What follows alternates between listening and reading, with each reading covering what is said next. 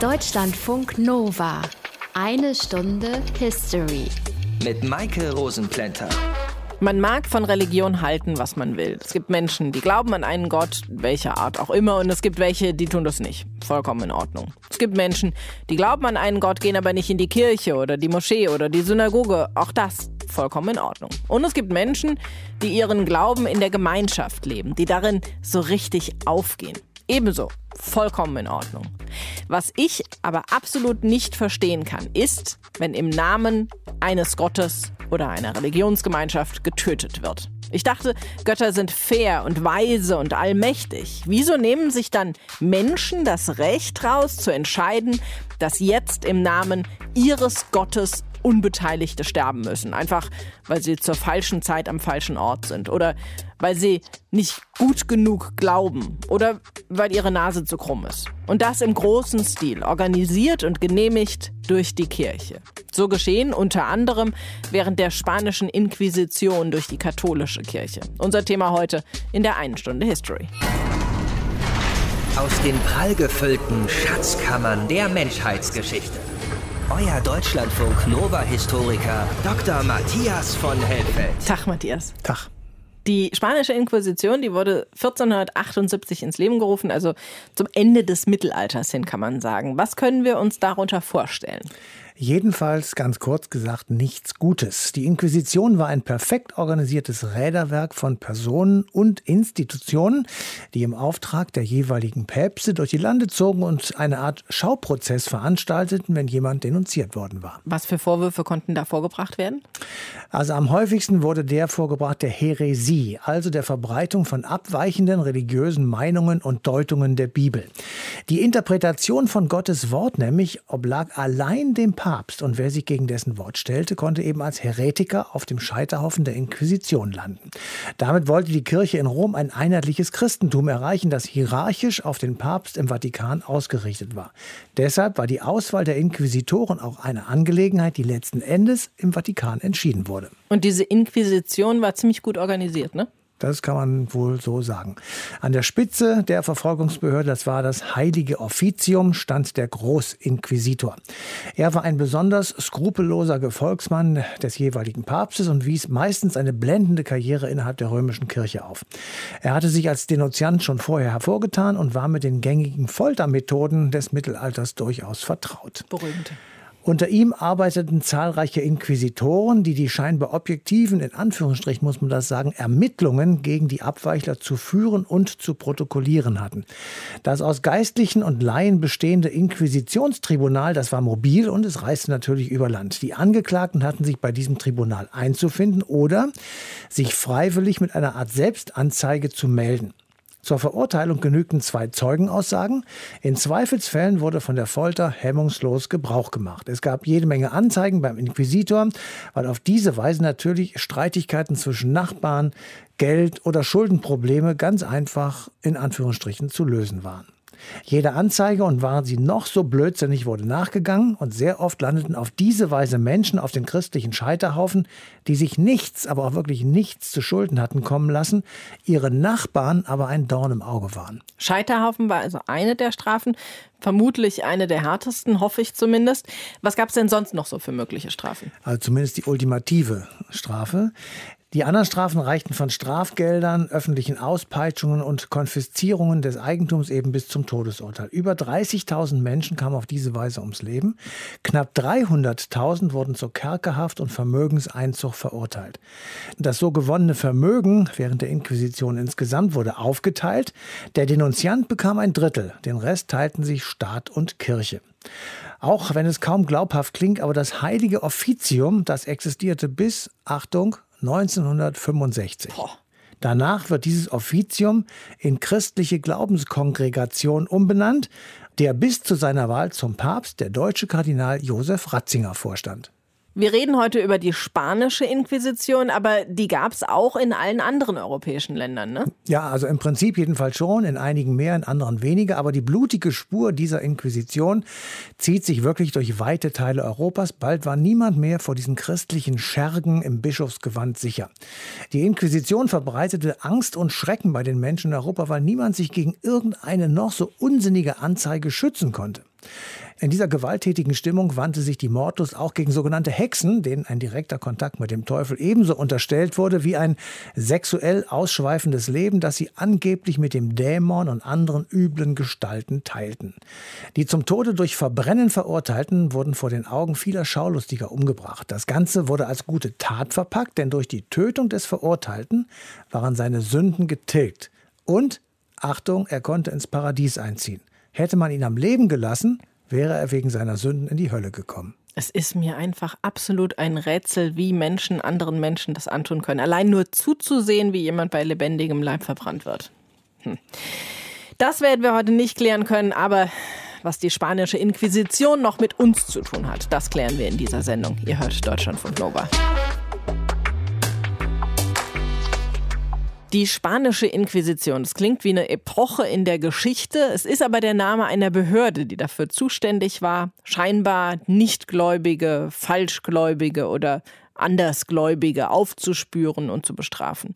Sie geht zurück auf ein amtliches Dokument, eine sogenannte Bulle, die von Papst Sixtus IV. 1478 veröffentlicht wurde. Wie es dazu kam und was dann passierte, erzählt uns Wiebke Lehnhoff aus dem History Team.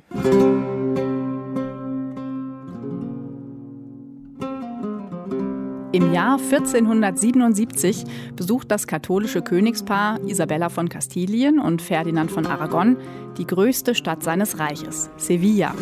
Dabei treten ein paar Mönche an die Königin heran und beklagen sich über die Conversos, also Juden, die zum Christentum konvertiert sind und deren Nachkommen. Eure Hoheit, meine Brüder und ich bitten euch, tut etwas gegen das Problem der Conversos. Ein Problem mit den Conversos? Wovon sprecht ihr, hochwürdigster Prior? Sie geben vor, Christen geworden zu sein, aber in Wirklichkeit hängen sie noch dem Judenglauben an. Darunter Finanzverwalter, Gemeinderäte, ja sogar Äbte und Bischöfe. Ketzerische Verderbtheit in großem Maße. Höchste Zeit für die Inquisition. Nun, Prior, wir danken euch für eure Worte und werden sie prüfen. Königin Isabella und ihr Mann Ferdinand halten zu diesem Zeitpunkt nicht viel davon, eine Inquisition einzuführen. Aber sie wollen auch nicht den Eindruck erwecken, ihnen sei die Reinheit des Glaubens gleichgültig. Deshalb befiehlt Isabella erstmal eine Art Religionsunterrichtskampagne. Aber die Beschwerden über angeblich nur Scheinkonvertierte bleiben. Etwas Wahres ist dran, denn rund 80 Jahre zuvor hat es Pogrome gegeben, bei denen erst tausende Juden getötet und danach Zehntausende zwangsgetauft wurden. Es sind also nicht alle Neuchristen mit dem Herzen dabei. Aber auch Neid ist ein Grund für die Beschwerden über die Ex-Juden. Denn sie haben durch die Taufe Zugang zu allen Berufen erreicht und zu wichtigen Ämtern. So bilden sie eine machtvolle Mittelschicht. Als die katholischen Könige im Jahr 1478 an Papst Sixtus IV. schreiben, wegen der Inquisition, ist er nicht begeistert. Eure Heiligkeit, ein Brief aus Spanien. So, so. Isabella und Ferdinand. Erbitten wir daher eure Zustimmung für die Einsetzung einer spanischen Inquisition. Pah, da ist doch schon eine Inquisition in einem Teil des Königreichs, in Aragon. Die wollen Sie ersetzen? Was glauben die eigentlich? Und dann wollen Sie auch noch entscheiden, wer Inquisitor wird und dass Ihnen alles direkt untersteht, wie eine Behörde. Mamma mia!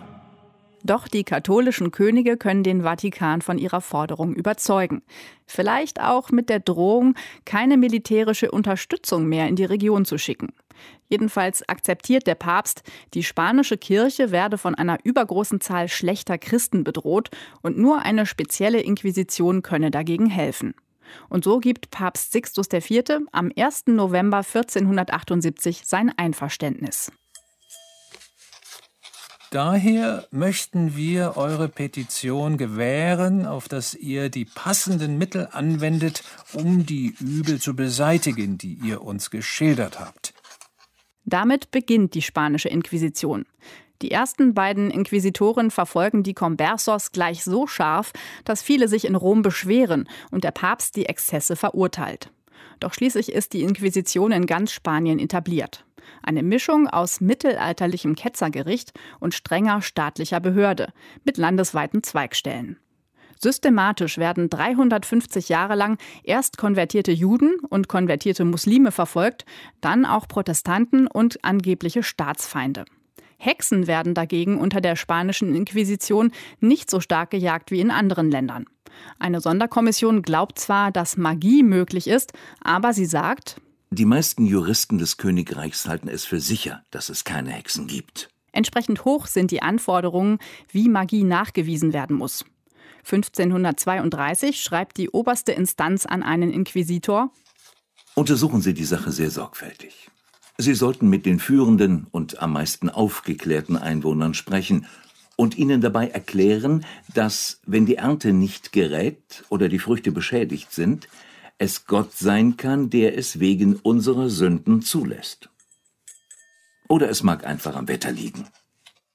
Darum sterben bei der Hexenverfolgung in Spanien nur etwa 50 Menschen, im Gegensatz zu Tausenden in anderen Ländern.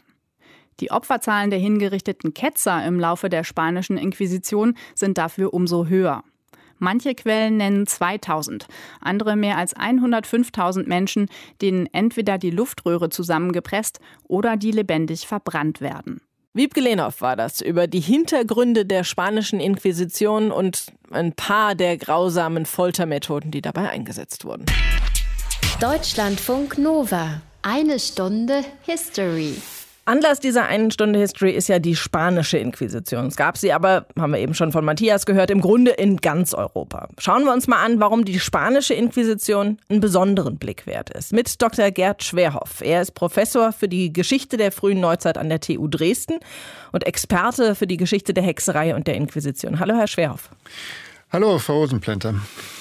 Was unterscheidet die spanische Inquisition von den anderen Spielarten der Inquisition? Na, die spanische Inquisition unterscheidet sich vielleicht vor allen Dingen durch zwei Faktoren. Einmal ist es vor allen Dingen eine staatliche und keine kirchliche Veranstaltung. Und zum Zweiten unterscheidet sie sich durch die Spielart ihrer hauptsächlichen Zielgruppe sozusagen, nämlich durch die Conversos, durch die konvertierten Juden, denen sie im Grunde auch ihre Entstehung verdanken.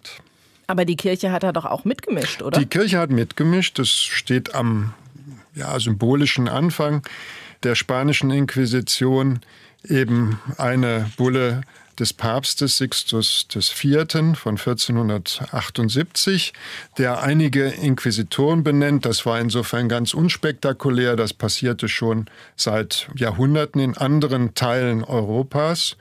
In Spanien war das zum Teil durchaus ungewöhnlich. In Kastilien gab es noch gar keine Inquisition, in Aragon, in dem anderen Teilkönigreich schon. Aber soweit war das unspektakulär und soweit passierte da in den nächsten Jahren auch nicht sehr viel erstmal.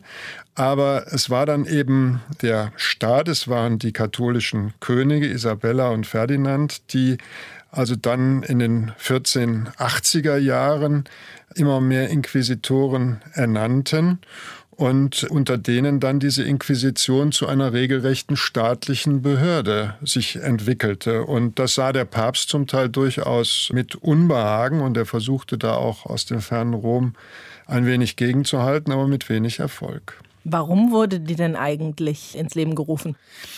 Ja, dazu muss man sich ein wenig die Eigenheit der Iberischen Halbinsel anschauen, wo ja jahrhundertelang vor allen Dingen die Muslime geherrscht haben, wo aber seit Jahrhunderten auch schon die christliche Rückeroberung der spanischen, portugiesischen Halbinsel im Gange war. In Spanien gab es eine lange Tradition des Zusammenlebens dreier großer Religionen, der Muslime, der Christen und eben auch der Juden. Und je mehr die Christen aber diese Rückeroberung äh, vorantrieben, umso mehr äh, schlugen antijüdische Vorurteile durch, umso mehr gerieten die Juden in Spanien unter Druck. Und da gab es dann die ersten großen Zwangskonversion von Juden zum Christentum, weil die Lage für die Juden einfach so unbehaglich geworden war. Und damit hatte die christliche Kirche sozusagen ein neues Problem sich geschaffen, nämlich die der Neuchristen. Und denen unterstellte man dann in der Folge immer mehr, dass sie eigentlich Juden geblieben waren, dass sie sozusagen nur oberflächlich christianisiert waren und dass sie der Fachbegriff judaisieren würden. Und dafür forderte man dann zunehmend eine ja, Institution, die sich mit diesen Judaisierern beschäftigte und das führte dann zur Institutionalisierung der spanischen Inquisition. Und diese spanische Inquisition sollte dann aus den Ihrer Meinung nach falschen Christen richtige Christen machen oder was war der Sinn dahinter? Die Inquisition, die es ja schon jahrhundertelang gab, sollte ja Ketzer bekämpfen, also falsche Christen, Heretiker. Für Juden war die ursprünglich ja nicht zuständig. Aber in dem Moment, wo aus den Juden Christen waren, dann waren diese falschen Christen natürlich auch Heretiker, Ketzer. Und die waren jetzt aus christlicher Sicht ja dafür zu belangen. Also man wollte sie natürlich erstmal auf den rechten Weg zurückbringen, zurückzwingen, indem man sie sozusagen zu Buße und Umkehr brachte. Und wenn das nicht möglich war, dann eben auch auszumerzen, also mit dem Tode zu bestrafen. Wie wurde das Ganze eigentlich finanziert? Idealtypisch war es so, dass die Inquisition sich selber finanzierte durch Konfiskation des Besitzes der ja, Verdächtigten, ins Verfahren verwickelten oder äh, Verurteilten. Was im Übrigen auch nicht ganz ungewöhnlich war, auch bei weltlichen Strafverfahren. Das heißt, äh, wenn man in das Räderwerk der Inquisition geriet, dann wurde der Besitz direkt von den Institutionen der Inquisition verwaltet. Und die mussten dann den Angehörigen der Familie, die mussten die alimentieren. Und ja, idealerweise, falls sich der Verdacht dann als ungerechtfertigt herausstellte oder die dann eben freigesprochen wurden, hätte man den Besitz auch zurückgeben müssen. Das allerdings geschah nur in den seltensten Fällen. Das heißt, diese Konfiskationen ernährten sozusagen die Inquisitoren wenn denn es um reiche Inquisiten ging, was durchaus ja nicht immer der Fall war. Also dann musste sozusagen unter Umständen eben auch dann der Staat einspringen. Also ob die Inquisition ein einträgliches Geschäft war, das ist sicherlich von Fall zu Fall unterschiedlich. In der Frühzeit hat sie sich sehr wahrscheinlich vor allen Dingen selbst finanzieren können. Später war das durchaus prekär dann. Die spanische Inquisition und warum sie überhaupt eingerichtet wurde, habe ich besprochen mit Professor Gerd Schwerhoff. Danke Ihnen dafür. Ich danke Ihnen.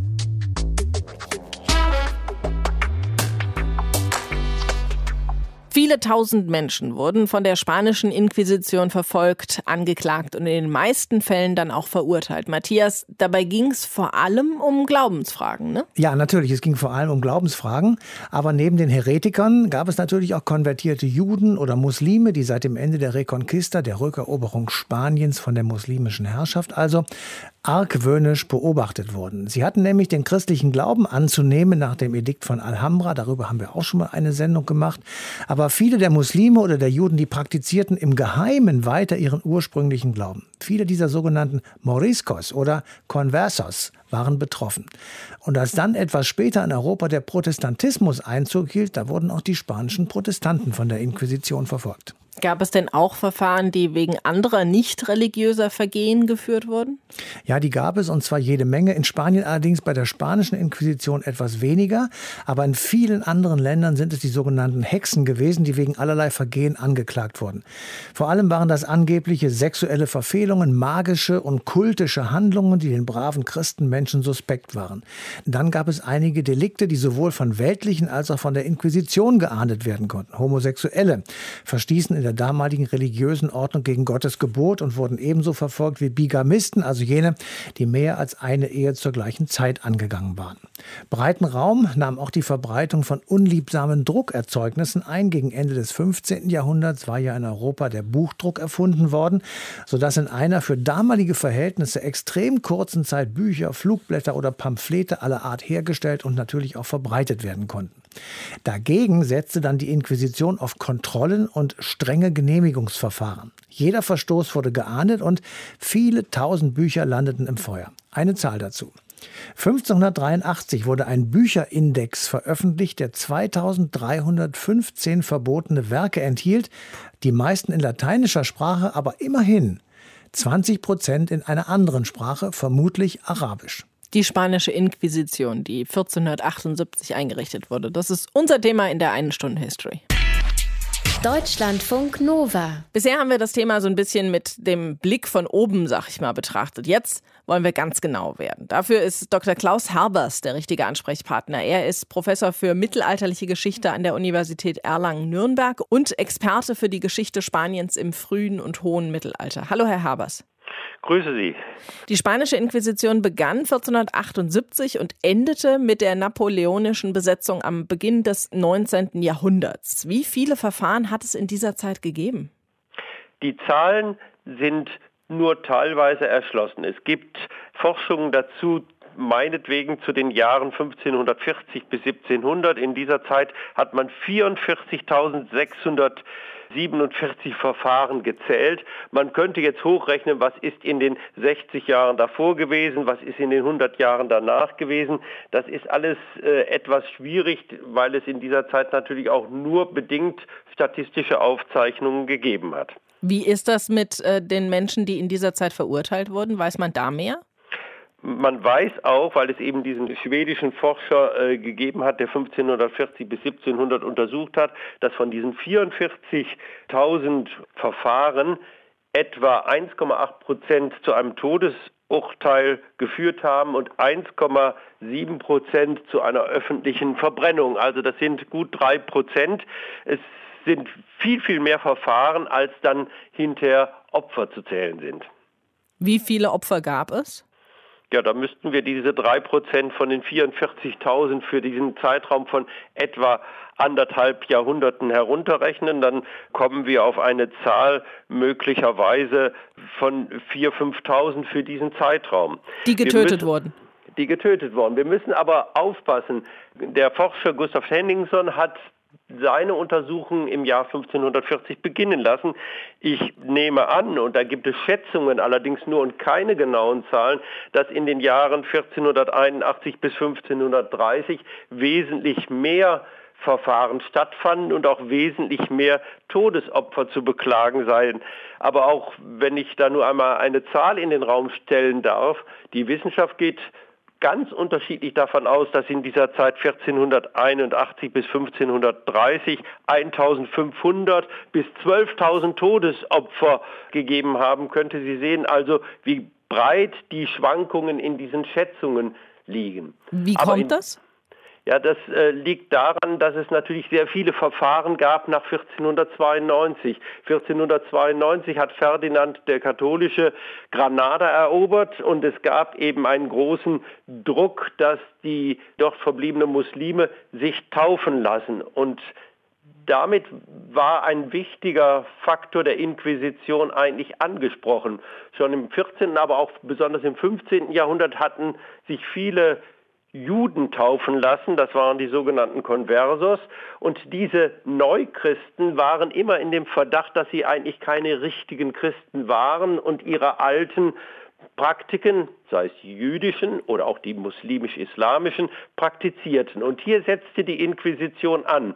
Und weil das ungeheuer viele Personen waren, sind die Statistiken in dieser Zeit eigentlich nicht richtig gegeben und man kann eigentlich nur schätzen. Aber das war sicherlich die Hochzeit, weil da offensichtlich der Bedarf bestand, diese Verfahren durchzuführen, um einen christlichen Einheitsstaat unter den katholischen Königen zu Beginn des 16. Jahrhunderts zu schaffen.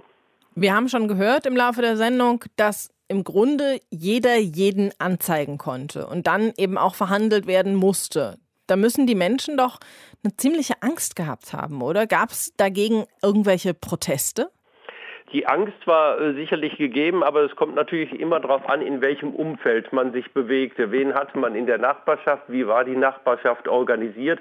Über Angst kann man nur wenig sagen. Also Sie werden sicherlich auch das regional unterscheiden müssen. In dem neu eroberten Andalusien waren natürlich ganz andere Nachbarschaften vorhanden als im nördlichen Asturien oder in Galizien, obwohl da die gleichen Regeln grundsätzlich galten. Also das ist regional zu differenzieren auf der Iberischen Halbinsel.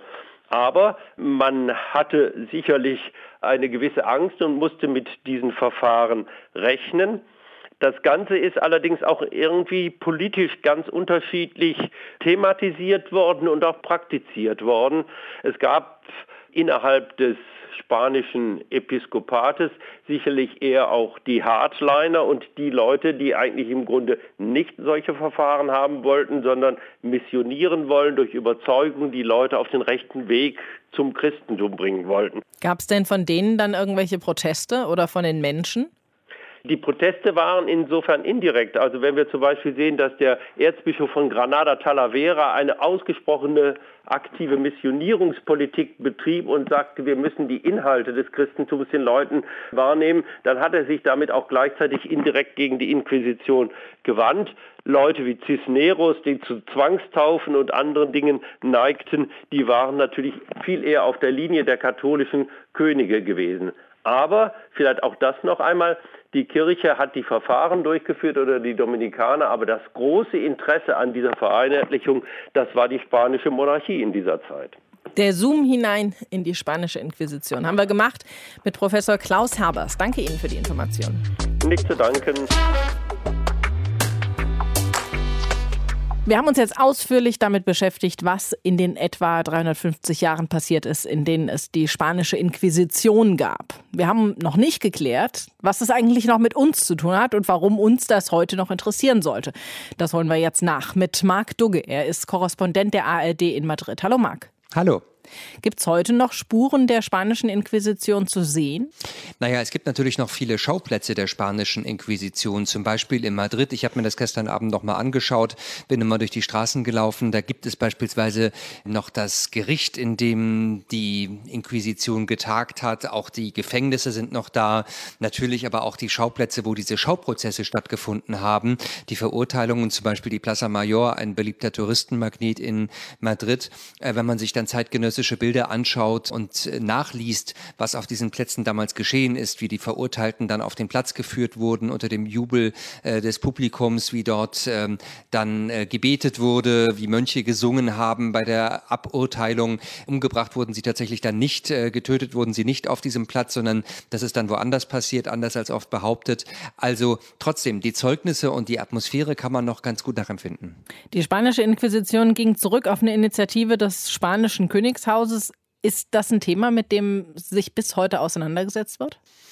Also natürlich spielt die Inquisition eine bedeutende Rolle in Spanien, auch in der Geschichte Spaniens. Gerade um das Jahr 1500 herum hat sie ja besonders heftig gewütet dort. Sie war, du hast es gesagt, direkt der spanischen Krone unterstellt und diente, das heben auch Historiker immer wieder hervor, eigentlich weniger religiösen Interessen als Machtinteressen. Also den Zusammenhalt der Gesellschaft befördern, indem man einen Feind ausmacht, einen Sündenbock. Das war eben damals der konvertierte Jude oder auch der, der Moslem, der bezichtigt wurde, insgeheim doch noch den alten Glauben zu praktizieren. Man sagt, dass ungefähr 90 Prozent äh, der Inquisitionsverfahren sich gegen die Konvertiten gerichtet haben in der Zeit. Und das zu verfolgen, dazu diente die Inquisition, eine Art Stasi oder Gestapo in Spanien ähm, und das hat eben das Denunziantentum befördert, hat alle möglichen Schauprozesse möglich gemacht und eine Atmosphäre der Angst erzeugt, äh, die wir ja dann auch in vielen Filmen und Büchern auch wiederfinden. Heute sind etwa 90 Prozent der Spanier in der katholischen Kirche. Überall stehen Kreuze und viele Menschen sind auch sehr religiös. Ist das ein Ergebnis der spanischen Inquisition? Also das ist schwer zu sagen. Ich glaube nicht, dass Spanien wirklich ein sehr katholisches Land ist, ein sehr gläubiges Land ist. Die Menschen gehen in Spanien auch nicht sehr viel mehr zur Kirche, als es in Deutschland der Fall ist, gerade die Jungen nicht. Ähm, die katholische Kirche Spaniens ist natürlich trotzdem noch sehr mächtig und auch tatsächlich konservative Strömungen innerhalb der katholischen Kirche, der Opus Dei zum Beispiel. Und sicherlich hat auch die katholische Kirche sehr viel zur Identitätsbildung von Spanien beigetragen. Sie war ja auch fest an der Seite von Diktator Francisco Franco im letzten Jahrhundert und hat insofern immer eine gesellschaftliche Rolle gespielt. Inwieweit die Inquisition an dieser, ja, an dieser Macht der katholischen Kirche äh, wirklich Anteil hat, beziehungsweise wie sie auch gefestigt hat, lässt sich heute relativ schwer ähm, auseinanderklamüsern. Sicher ist, äh, dass sie tatsächlich zur Identitätsbildung Spaniens beigetragen hat. Papst Johannes Paul II. hat für die römisch-katholische Kirche um Vergebung gebeten für die Gräueltaten, die während der Inquisition geschehen sind. Gab es auch von der spanischen katholischen Kirche so eine Entschuldigung? Meines Wissens nicht. Es gibt ja, wie gesagt, diese etwas verklausulierte Entschuldigung durch den Papst aus dem Jahr 2004. Also da hieß es ja, die Kirche dürfe nie mit Gewalt oder Zwang verkündigen, sondern allein aus der Kraft der Wahrheit heraus. Auch von der katholischen Kirche Spaniens hat man Ähnliches nicht gehört. Und man wird immer wieder dann auch hören, naja, in letzter Konsequenz war es ja das Königshaus, das diese Inquisition betrieben hat. Äh, Im Auftrag äh, des Königshauses hat das Ganze stattgefunden. Insofern ist die Schuld woanders zu suchen. Zuletzt hat es vor allem Debatten über, ja, über die Opferzahlen der Inquisition gegeben, über das Ausmaß. Denn tatsächlich gilt ja die spanische Inquisition mit als die schlimmste Inquisition in Europa. Das wäre die finsterste, düsterste gewesen. Wenn man sich aber die Zahlen anguckt, wird man tatsächlich merken, dass beispielsweise sehr viel mehr Hexen verbrannt wurden in Deutschland als in Spanien. Also in Deutschland sollen es 25.000 gewesen sein. In Spanien kommt man nur auf wenige hundert. Und ähm, so gab es in Spanien eigentlich vor allen Dingen eine Debatte über das Ausmaß der Inquisition und über die Schuld der Kirche eigentlich eher erst in zweiter Linie. Das heißt, die katholische Kirche in Spanien hat da auch heute eigentlich keine wirkliche Meinung zu? Nein, es wird einfach diese Frage nicht so laut gestellt. Wir haben die Äußerung des Papstes, äh, die tatsächlich auch damals für viel Aufsehen gesorgt hat. Aber in Augen vieler Spanier und auch vieler Katholiken liegt die Schuld tatsächlich vor allen Dingen bei den politischen Mächtigen jener Zeit. Sagt Marc Dugge, Korrespondent der ARD in Madrid. Wir haben darüber gesprochen, wie die spanische Inquisition heute in Spanien gesehen wird. Danke dir für das Gespräch. Gerne. Bleiben wir im Hier und Jetzt und bei der Frage, was das alles eigentlich noch mit uns zu tun hat. Dieses bittere Kapitel der spanischen und europäischen Geschichte. Matthias, was können wir tun, dass sowas wie die Inquisition nicht wieder passiert? Tja, also wenn ich jetzt sage religiöse Toleranz, dann höre ich die eine Hälfte schon rufen und was machen wir mit den Islamisten? Diese Frage ist natürlich berechtigt, aber meine Antwort glaube ich zumindest eben auch. Unser Staat und die meisten anderen in Europa auch haben die Trennung von Kirche und Staat vollzogen, jedenfalls im Prinzip. Denn die Kirchensteuer, die in Deutschland eingezogen wird, signalisiert schon noch eine enge Verbindung zwischen den beiden. Trotzdem, Religionsfreiheit und völlige religiöse Toleranz sind zwei Grundpfeiler unserer freiheitlichen Ordnung. Solange die Ausübung der Religion eine private Angelegenheit ist und sich nicht mit der Politik vermischt. Wir erleben zwar gerade unruhige Zeiten, aber die Religionsfreiheit ist ein Garant für gesellschaftlichen Frieden. Aber erfordert auch jede Menge Toleranz. Ganz genau. Toleranz gilt für die private Ausübung einer Religion, egal welcher, und Toleranz gilt auch gegenüber allen Menschen, die im Privaten eine Religion, egal welche, ausüben. Die einen gehen in die Kirche, die anderen in eine Moschee oder eine Synagoge. Die einen tragen eine Kippa, die anderen ziehen sich die Schuhe aus, wenn sie ein Gotteshaus betreten, andere wiederum machen nichts davon. Das haben wir uns gegenseitig zu tolerieren und wir sollten auch dafür eintreten, dass diese freie Religionsausübung erhalten bleibt. In vielen Ländern der Welt nämlich ist eine politisierte Religion Ursache für Bürgerkriege und schwere soziale Unruhen. Aber es gibt ja auch heute noch genug Menschen in Europa, die meinen, es könnte nur eine Religion in unseren Breitengraden geben und die abwertend und intolerant über andere Religionen sprechen. Ja, die gibt es und zwar zuhauf. Sie sagen, sie wollen das christliche Abendland verteidigen gegenüber Menschen, die einer anderen als der christlichen Religion anhängen. Die patriotischen Europäer, wie sich die Anhänger von Pegida nennen, wollen das Abendland gegen eine Islamisierung verteidigen. Mal abgesehen davon, dass sich viele Rechtsextreme unter ihre Anhänger gemischt haben und sie dadurch gesellschaftlich ziemlich diskreditiert sind, verwechseln Pegida-Anhänger etwas. Militante, politische und radikale Anhänger des Islam, die andere Religionen geradezu vernichten wollen, die extrem intolerant sind und vor massiver Gewalt nicht zurückschrecken. Sie fallen nicht unter das Gebot der Religionsfreiheit, sondern gehören vor ein Gericht. Und solche Menschen gibt es ja leider in allen Religionen, wie wir in dieser einen Stunde History wieder mal gehört haben. In der nächsten Sendung schauen wir mal, wie viel Wahrheit eigentlich in Filmen und Serien wie Game of Thrones zum Beispiel 300 oder auch im Herr der Ringe steckt. Bis dahin euch eine schöne, möglichst orgfreie Zeit. Macht's gut. Bye bye. Deutschlandfunk Nova. Eine Stunde History. Jeden Montag um 20 Uhr. Mehr auf deutschlandfunknova.de.